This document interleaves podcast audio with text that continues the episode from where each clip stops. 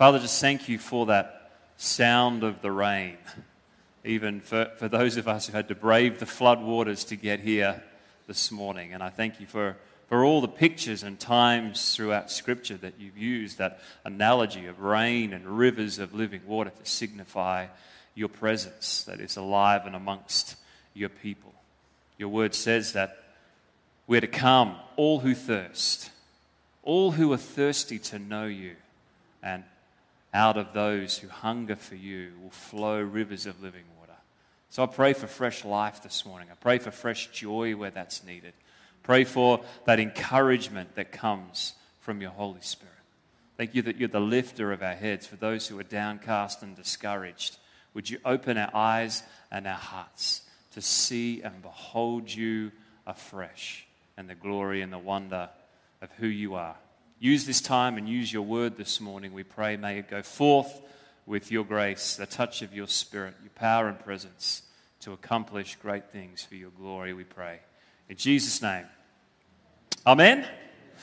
Okay, let's grab our Bibles. We're going to go quickly to Acts chapter 5. We're continuing our series looking at some of the elements of the early church, how it formed, what it looked like, what God was doing in their midst. And if you've been following along, we've just finished a, an encounter that resulted from the healing of the beggar at the gate, beautiful, who, after 40 plus years of being paralyzed, was miraculously healed. And of course, there was much joy and there was much controversy. The um, some of the apostles were arrested, they were released, they gathered together and they gathered to pray and say, God, give us boldness to continue to proclaim who you are and what you've done. And we're going to pick up the account now from verse 11. But let me give you a little bit of context. So we had the believers praying for boldness. We had a passage that we looked at a few weeks ago, picking up on this theme of the community and the unity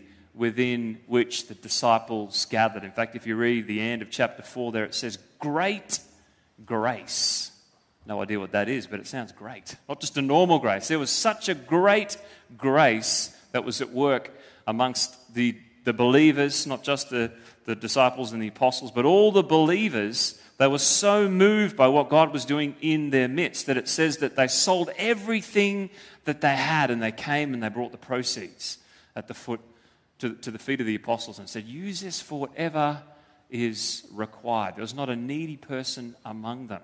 And yet, in the midst there, and we've already covered this particular passage, and we're heading for uh, verse 11 of chapter 5, but just so that we're all up to speed. In the midst of this great grace, in the midst of this season where people were bringing everything they had, laying it at the feet of the disciples, and we think, well, what, what a wonderful honeymoon period of the church. This is amazing. God uh, is at work, and certainly he was. And then all of a sudden, there's this very little uncomfortable parentheses, this little story of Ananias and Sapphira. Most of us would be aware of what happened. So, as everybody was bringing things, laying everything they had at the feet of the apostles, they sold some property and they made it look like they too were coming to lay everything at the feet of the apostles, and yet they kept something for themselves.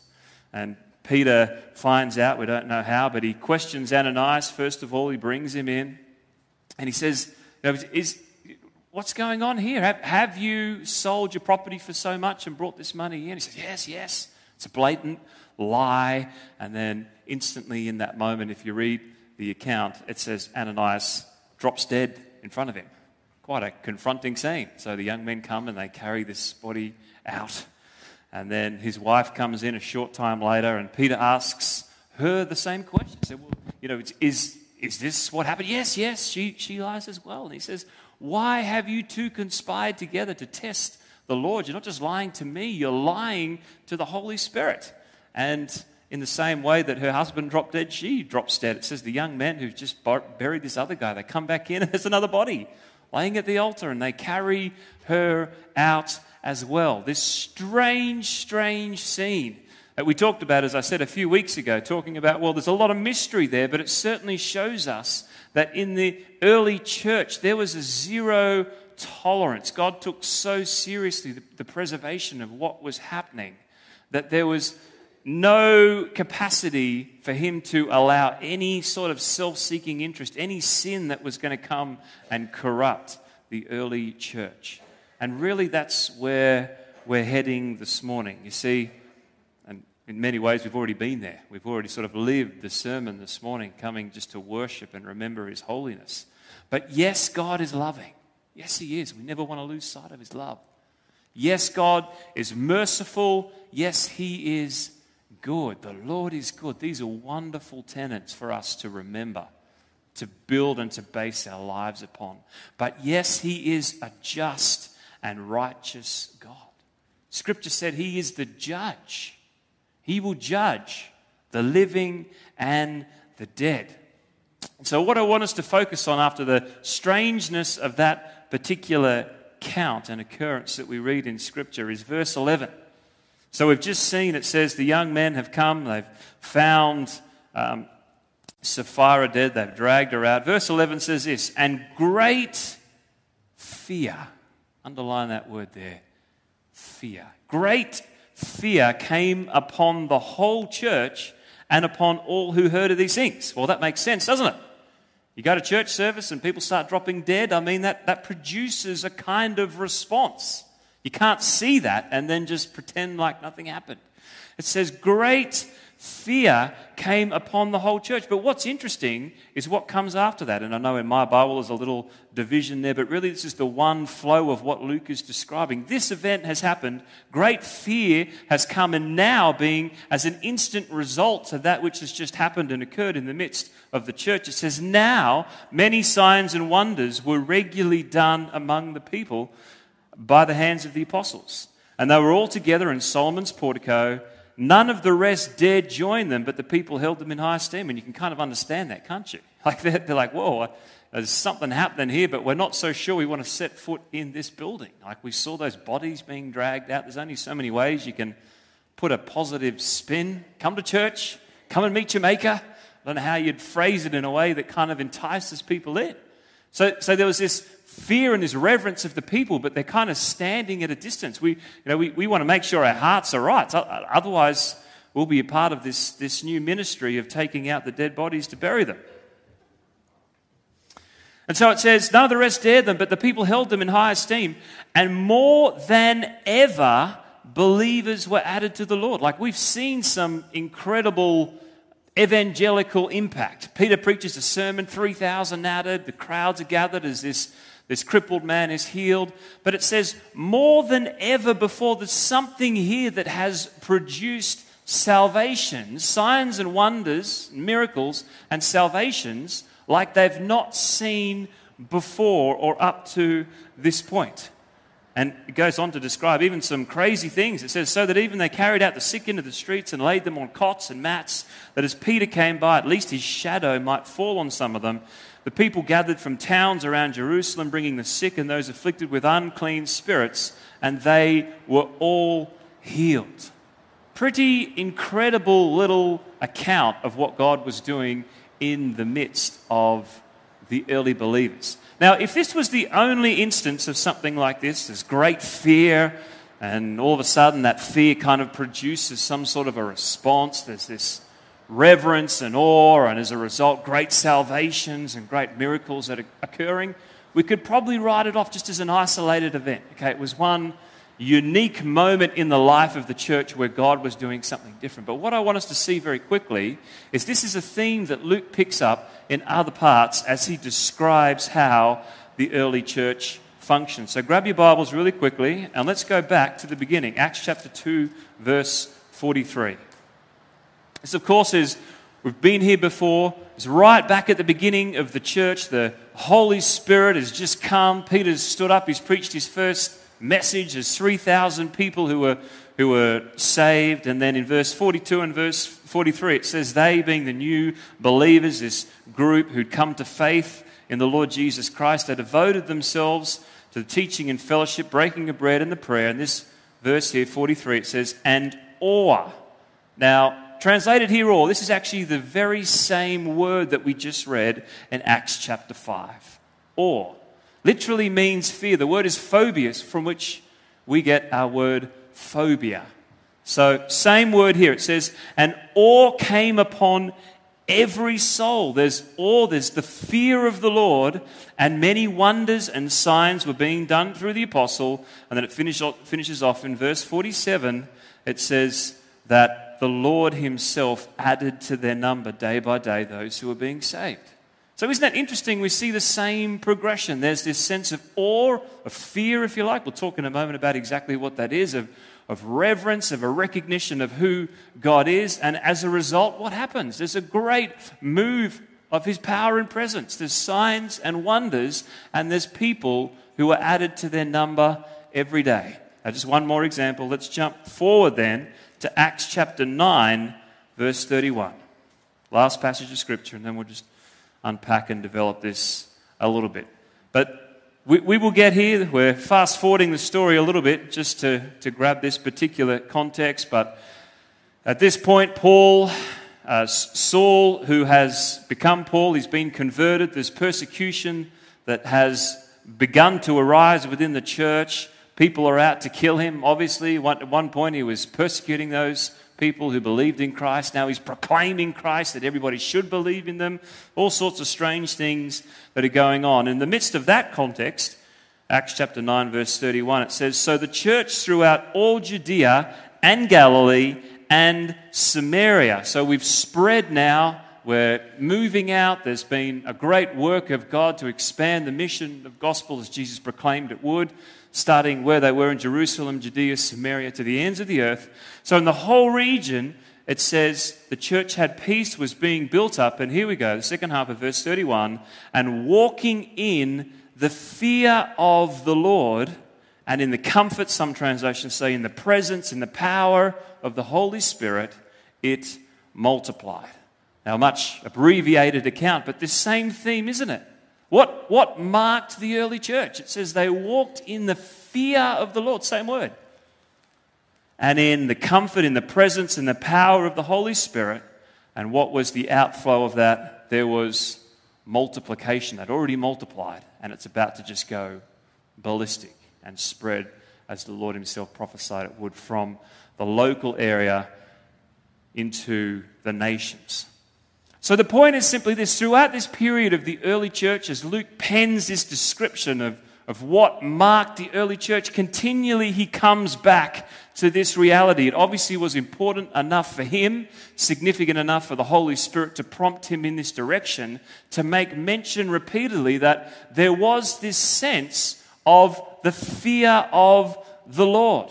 The fear of the Lord was present in the midst of the believers. Not just on one occasion, but continually, not just when people were dropping dead. I mean, that certainly produces a level of fear. But as the Holy Spirit comes, as persecution arises in all these different settings, what marked the believers was this sense of fear, the fear of the Lord. And that as a result of this sense of the fear of the Lord, of awe and, and reverence and recognition of who He is, there was His power at work in the midst of the people. There was signs, there was wonders, and there was salvations. And we're going to look at that particular link. But let's talk first of all, before we get there, well, what is this fear of the Lord? And we could develop this, we could do a whole series on the fear of the Lord because it's not something that's just mentioned here. In fact, there's at least 140 plus references in the Bible to fearing God. Here's a few. It says the fear of the Lord 27 times it appears.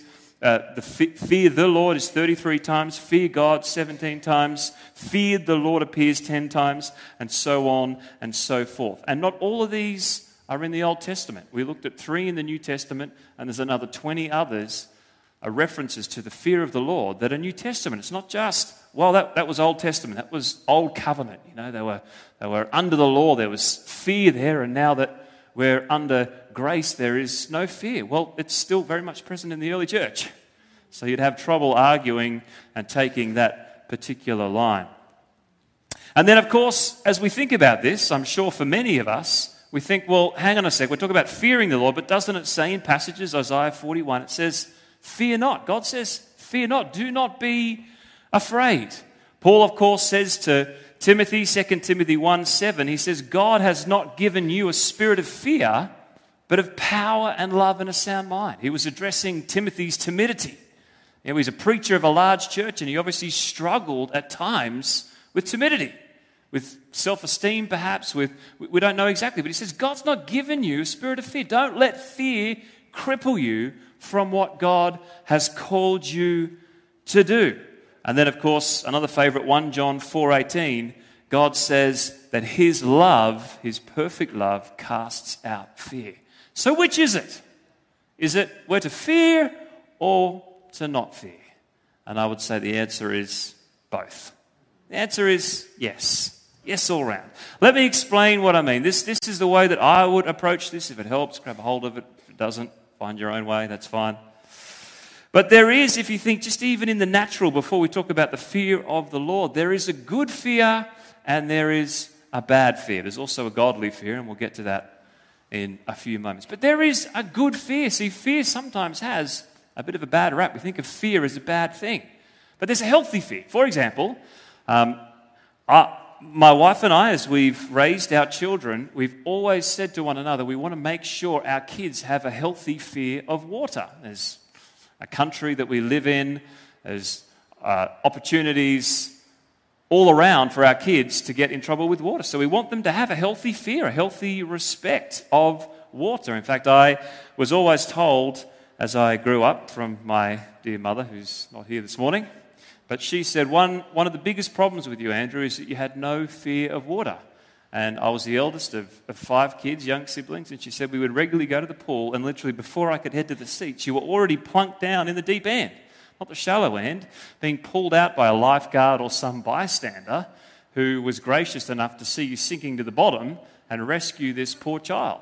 But you would just find and gravitate and sink down into the deepest pot of water you could find. And we've been conscious of that, particularly with one of our children. It's funny how they're all different, particularly to something like water. Had this uh, one girl, and she wasn't the eldest, so I think she saw you know, the, the elder siblings out swimming in the water, and she'd have no fear whatsoever. So she would head out, and she was a reasonable swimmer, so she'd get to a certain distance, and then all of a sudden it'd be like, oh, I can't swim anymore. And so she'd panic, slowly start to sink, and you'd have to be there ready to rescue her and pull her out when she got in trouble. So th- there is a good fear, yeah? There's a good respect that we want our children to have, that we need to have ourselves when it comes in the natural to certain things. There's also a bad or an unhealthy fear. And we had uh, one child who was the other extreme. I remember a holiday that we'd gone. We were really looking forward to, to getting away. We'd headed to the coast as we normally do. It's our go to, somewhere warm, somewhere on the beach. And I think at this particular time, one of our children was in that 12 to, uh, to 18 month kind of range. And for some reason, this was a shock to us because the kids had always loved the, the sand and the water, but it was something tactile, something about the, the coldness and the sand, but they just, you know, one look at the beach and they were screaming. It was enough. Now, get me, there was some repressed memory, I'm not sure what it was, but you couldn't even put it down on the sand. I mean, it was a complete disaster of a beach holiday because you literally had to walk around carrying her. She was okay there as long as she didn't see the water. But the sand, the water, anything to do with the beach, and she was completely terrified. And so we said very quickly, well, this is not the sort of fear we want to have in our kids. We want to be able to enjoy a beach holiday. We don't want to have them terrified. And fortunately, that was a phase that came and went very quickly. So there is a good fear, and we could look at plenty of other examples and instances of that. And there's a bad fear, and in this instance, they're both related to the same central reality of water. So we could define it in this way Good fear is that which keeps us in a place or in a perspective that's good, healthy, and right. Bad fear keeps us from a place that is good and healthy and of right perspective. Make sense? There's some fears that we want that are healthy, there's some fears that we never want. And that's why, of course, Paul says to Timothy, you, know, you, you don't want to have a fear of man. That's not going to help you. That is not a, a good fear. And yet, as we looked as well, 144 plus times in Scripture, talks about, well, we do need to have a healthy fear of the Lord. That is something that we need. It's something that was evident in the early church. And if you think about it, either good or bad fear, here's what fear does to us it causes us to respond in a certain way. It can be in a good way, can be in a bad way. In a good way, it would be okay, I have a healthy fear of the water, therefore I don't plonk myself in the deep water if I can't swim. I have a healthy fear of traffic, so I don't just walk across the road without looking to make sure it's safe. Healthy fear of heat, I don't put my hand on hot things. But it causes us to live and respond in a certain way. A bad fear, a fear of man, would cause us to be you know, timid and not able to, to speak and proclaim. It keeps us bondage and in, in bondage and in captivity. So there is a response that happens to either a good or a bad fear. So if we translate that reality of fear in the natural to fear of the Lord, and, and this I think is important for us to grasp. See, sometimes we think, well, and I've heard this explained, well, the fear of the Lord, it's just this sense of awe and wonder, like he's, he's amazing. And yes, yes, it is. Yes, it is that. That's a part of it. But it's so much more. And I would define it this way it is to be so in awe of Him, aware of who He is, His holiness, His wonder, His majesty, and His might, that our life is completely recalibrated and rearranged in light of who He is. See, it's more than just awe and wonder. I can sit out on my I often do, and watch a sunset, and, and there is a sense of awe and wonder. There is. It can almost be, well, it is at times. It's kind of a spiritual moment. I'm like, God, you're amazing. Look at that. But the reality is, I'm never going to look at a sunset and come away with my life transformed and changed. My life will never be the same again. I've seen a beautiful sunset. It's, it's a moment of awe and wonder. But it's not, I believe, what the Bible is talking about with this sense of the fear of the Lord. You look, for example, at John the Apostle in Revelation 1.17 as he has this encounter with the Lord. He's going to get this incredible download about the events that are to, to take place. But first of all, he sees this picture of Jesus. Well, not, sorry, not the picture of Jesus. He's literally in the presence of Jesus. He sees the reality of Jesus. And what's his response? Does he stand there and say, Well, this is, this is amazing? Warm fuzzies. It's fantastic. I feel really just moved. It says, He fell on his face as though dead. This is John the Apostle. This is the guy who walked with Jesus. He saw him in the flesh. He knew his voice. He was the disciple that Jesus loved. He was closer to him, perhaps, than anybody else. He'd seen him transfigured. And yet, in this moment of standing before him, it says he falls on his face as if dead. Every other thought, every other reality has gone out the window in light of the glorious grace of the Lord Jesus Christ Himself, standing before Him in glory. And yet, what's fascinating here is the, the very first thing that Jesus says to him, you can read this Revelation 1:17. John says, When I saw him, I fell at his feet as though dead. And then he, being Jesus, placed his right hand on me. What does he say? He says, Do not be afraid. Why does he say that? Well, number one, I think because John was terrified. you know, he's on his face. I just, I can't handle it. He's too big. He's too wonderful. It's just, I cannot handle the glory of the living God. He says, Do not be afraid. I'm the first and the last. I'm the living one. I was dead, and now look, I'm alive forever. And I hold the keys of death and Hades. And so you see this incredible tension here. He's afraid, he's, he's terrified, awe and wonder, this right perspective of God. And the first thing that God says, Well, do not be afraid. Do not fear. And I'd, I'd make this assessment that a right fear of God causes every wrong fear to be removed. A right perspective of who He is, an, an acknowledgement of the greatness and the glory of Him causes every other fear to be dismantled and demolished. See, we're no longer afraid of man when we realize that we're in the presence of the Almighty God, the one who has all power and authority. We're no longer afraid of death. There's no longer the fear of death when we're in the presence of the one who's alive forevermore. I've risen from the dead, and you, you will too if you believe in me. We're no longer afraid of punishment when we not only stand in the might and the majesty and terror of his greatness, but then we look into his eyes and the depths of his love and experience the grace and mercy that he gives to us. Does that make sense? The right fear of God causes every wrong fear to be removed. And you see, there's, there's many areas. Let me just give you a few really quick ones, and then the one that I want us to dwell upon for a few moments this morning. And we'll bring this time together. There's many areas, as we said, 140 plus references throughout Scripture. You can do a whole survey and study of all the different aspects of the fear of God and the different thing that it produces. If we have this, this right reality, this calibration moment, not just of He's big and but fall at, at His feet as though you know you're everything and I'm nothing. That's that's the reality. Then it produces many, many things that are good. Psalm 111, verse 10, it says, The fear of the Lord is the beginning of wisdom. The fear of the Lord is the beginning of wisdom. If you want to be wise and to live wise, you cannot do that without a right perspective of God. That's just, that's just the way it is. It's funny as my kids have got older, I've told some stories of when they were younger, but as they get older, it's amazing how many conversations they have as we launch very tentatively hesitantly into the teenage years, and they're just so convinced of some reality. Like, Dad, this is the way it is. They've heard something, they believe something, and for them, it is true through the lens of a, a preteen or a young teenage view. And for me, as I'm looking on, and I try and say to them at times, I'm like, well, sweetheart, you know, I've actually had a few more years on this planet than you. I could probably give some wisdom and advice. Of course, in their eyes, that just means I'm outdated and irrelevant.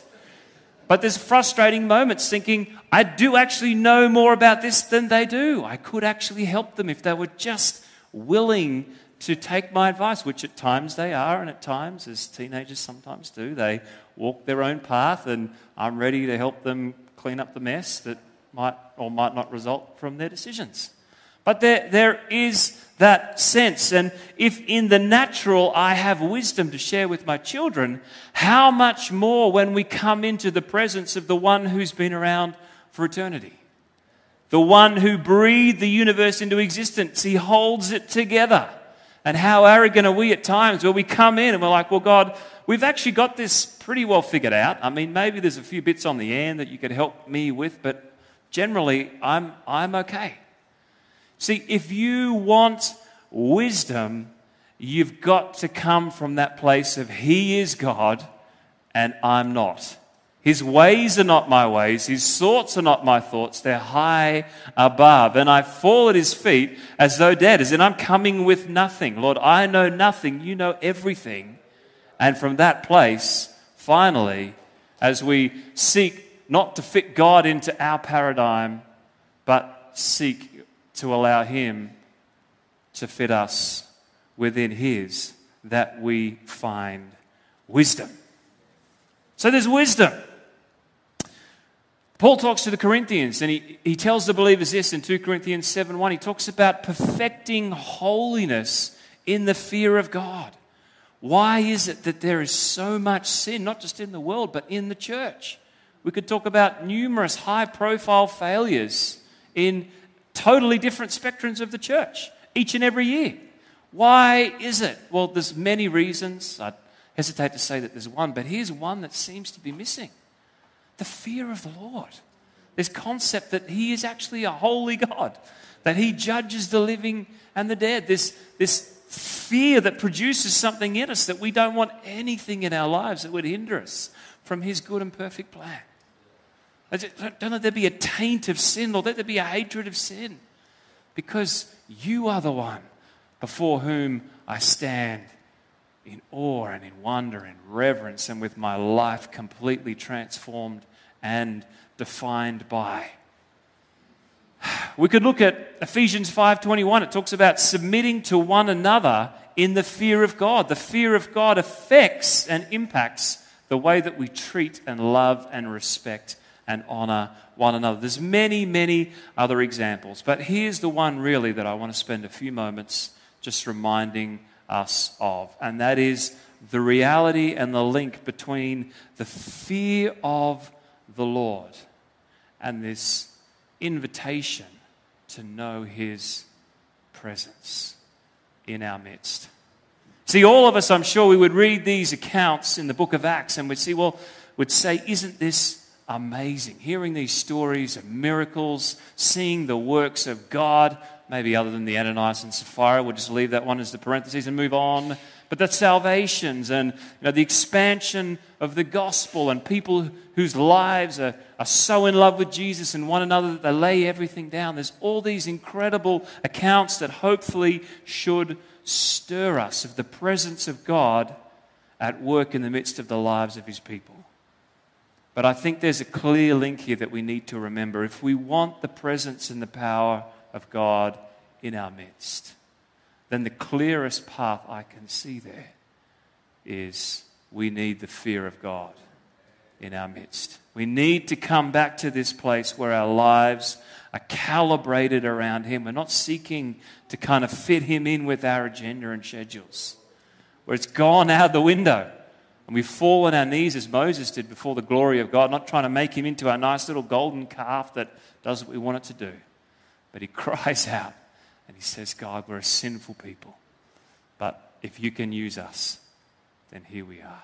Let my life be defined by you. I might even get the worship team just to come back up.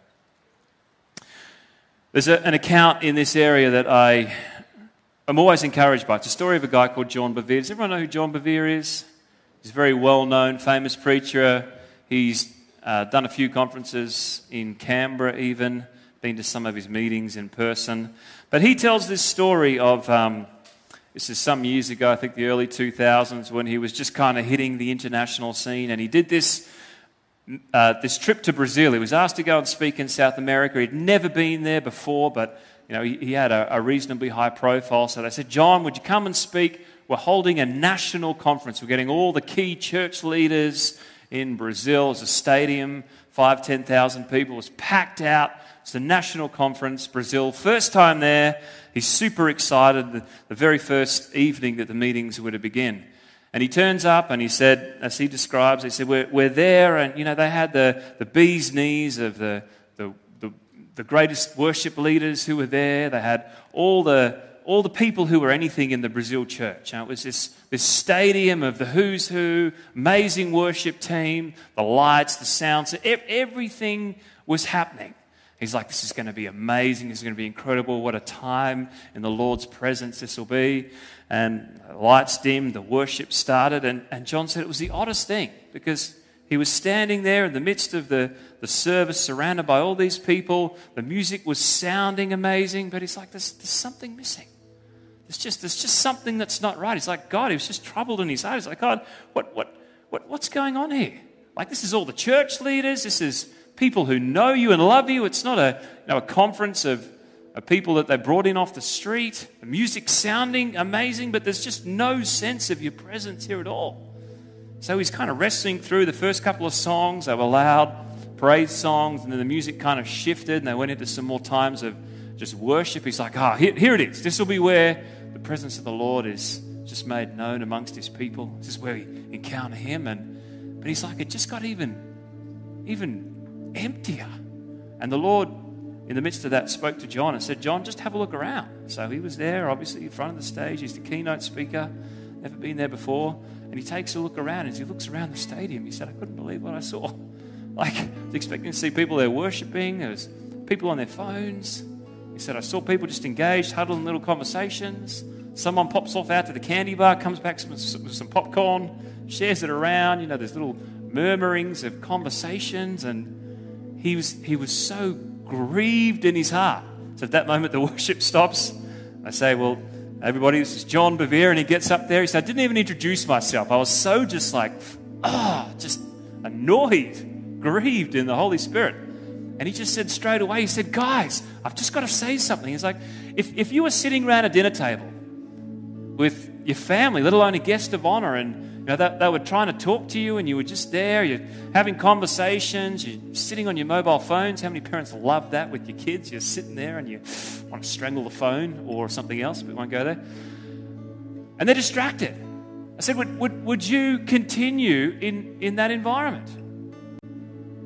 Or, or if you're visiting, you're a visiting dignitary, you, you go and visit some good friends and, you know, they knock on the door and they open the door and it's not even hello. It's just like, oh, it's, it's just you. Ah, well, I guess you can come in. We're pretty busy here. We've got a lot going on, but all right. Come on in. And he said, you know, if, if there was your president, prime minister, whoever it is, which at that particular time they loved their president. So if, if you had a dignitary in the room or if you had the Brazil's most famous soccer player, if he walked into this stadium, what would be the response? I mean, there'd be hushed silence, there'd be little, like, moments of reverence. If he came and stood on the stage, you know, there wouldn't be a word spoken, there'd be people hanging off anything that he had to say. And yet he said, We're in the presence of the King of glory, the King of kings. Like, what's going on? And he said, I'm just here to tell you we've got to repent. If you'd like to repent, stand up. He's thinking, gosh, what's going to happen? They're all leaders and pastors.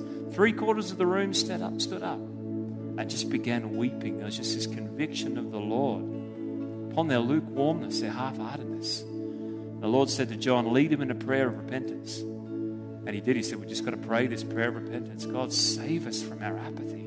Save us from just forgetting who it is that you are. Just being flippant, of playing games in your kingdoms, of not recognizing the reality that we come before the King of Kings. And he said, before they even said the final amen on that prayer, in his, his story, he said, I've never before or, or, or after, I've seen some incredible things in the Lord, but never to this degree. And he said it was just this sound of a mighty, roaring, rushing wind, just swept across the room. He said there was this manifest presence of God that just came. There's people shaking, weeping, crying down. For the next hour, a couple of hours, people were there. No one was leading. The Lord was just sovereignly moving amongst his people. So here's the point that I want us to grab a hold of. See, there are few invitations more incredible but more important than for us to truly fear God. It's this invitation to what we were created for, this encounter with the living God, to glimpse His greatness, the awesomeness, the wonder, the power, the mercy, the goodness, the loving kindness of God, to see Him fully for who He is, and then to live our lives completely in response to that reality of God. And I do believe that it is this kind of fear of the Lord. It's a fear that will strip away the religious facades and restore the glory of God to His church in a way that will cause the world to stand up as they did. We read. Like, I don't know what's happening, but God is doing something in the midst of His people. Can we stand together?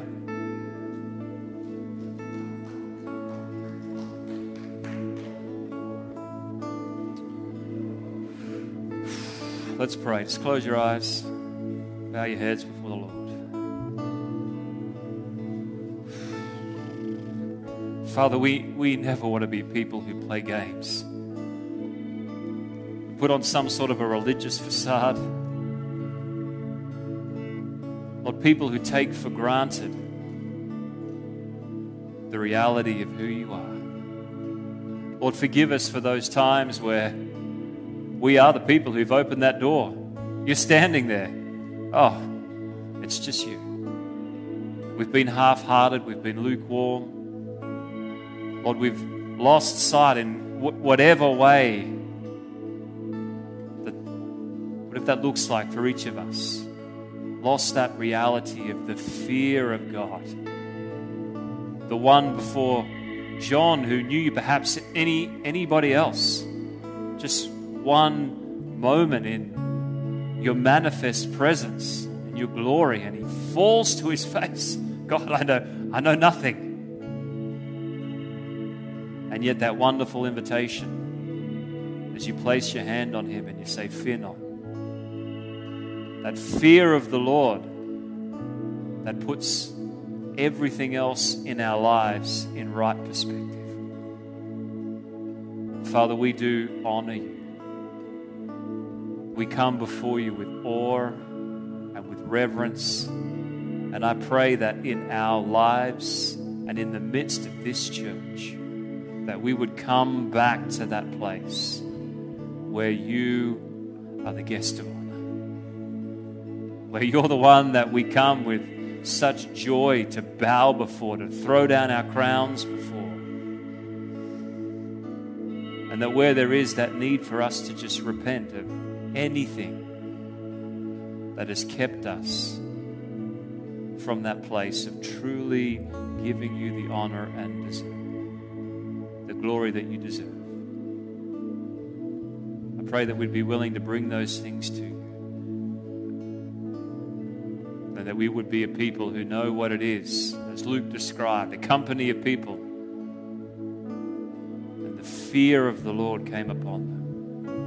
Great awe, a great wonder, a great reverence, the kind of fear that strips away all that's not of you and allows your glory and your presence to once again move in the midst of your people. We ask that in Jesus' name. Jesus' name. Jesus' name. We're just going to pray for some people this morning. And I, I just have a a sense on my heart that if, there's anybody here this morning and there is that sense of, you know, you've, you've lost that sense of the fear of the Lord, you've lost that sense of awe, you've lost that sense of reverence, that there is that lukewarmness. But this morning, you're making that decision, you just feel that drawing from the Lord. Lord, I want my heart to be fully on fire for you. I want that fear of the Lord that recalibrates everything else in my life. I'd love specifically to pray for you. And I'd like also, if there's anybody here this morning and there is an unhealthy fear, It's an un- unhealthy fear that comes from a, a perspective and a view of God that's not right. I believe that God wants to, this morning, to give us a right, godly, good, healthy fear. A fear that does break off anything else that would cause us to remain in captivity, to keep us from that healthy place and that right view of who He is and who we are. So we'll get the prayer teams just to come. If any of those things specifically apply, then I just invite you to come forward now as move out of your seats. If there's other things this morning that you'd like prayer for, you're welcome to come too. Just our joy and our privilege to, to pray for any and every prayer need that you might have. So if you want prayer, come now. If not, bless you this week. Look forward to gathering again with you soon.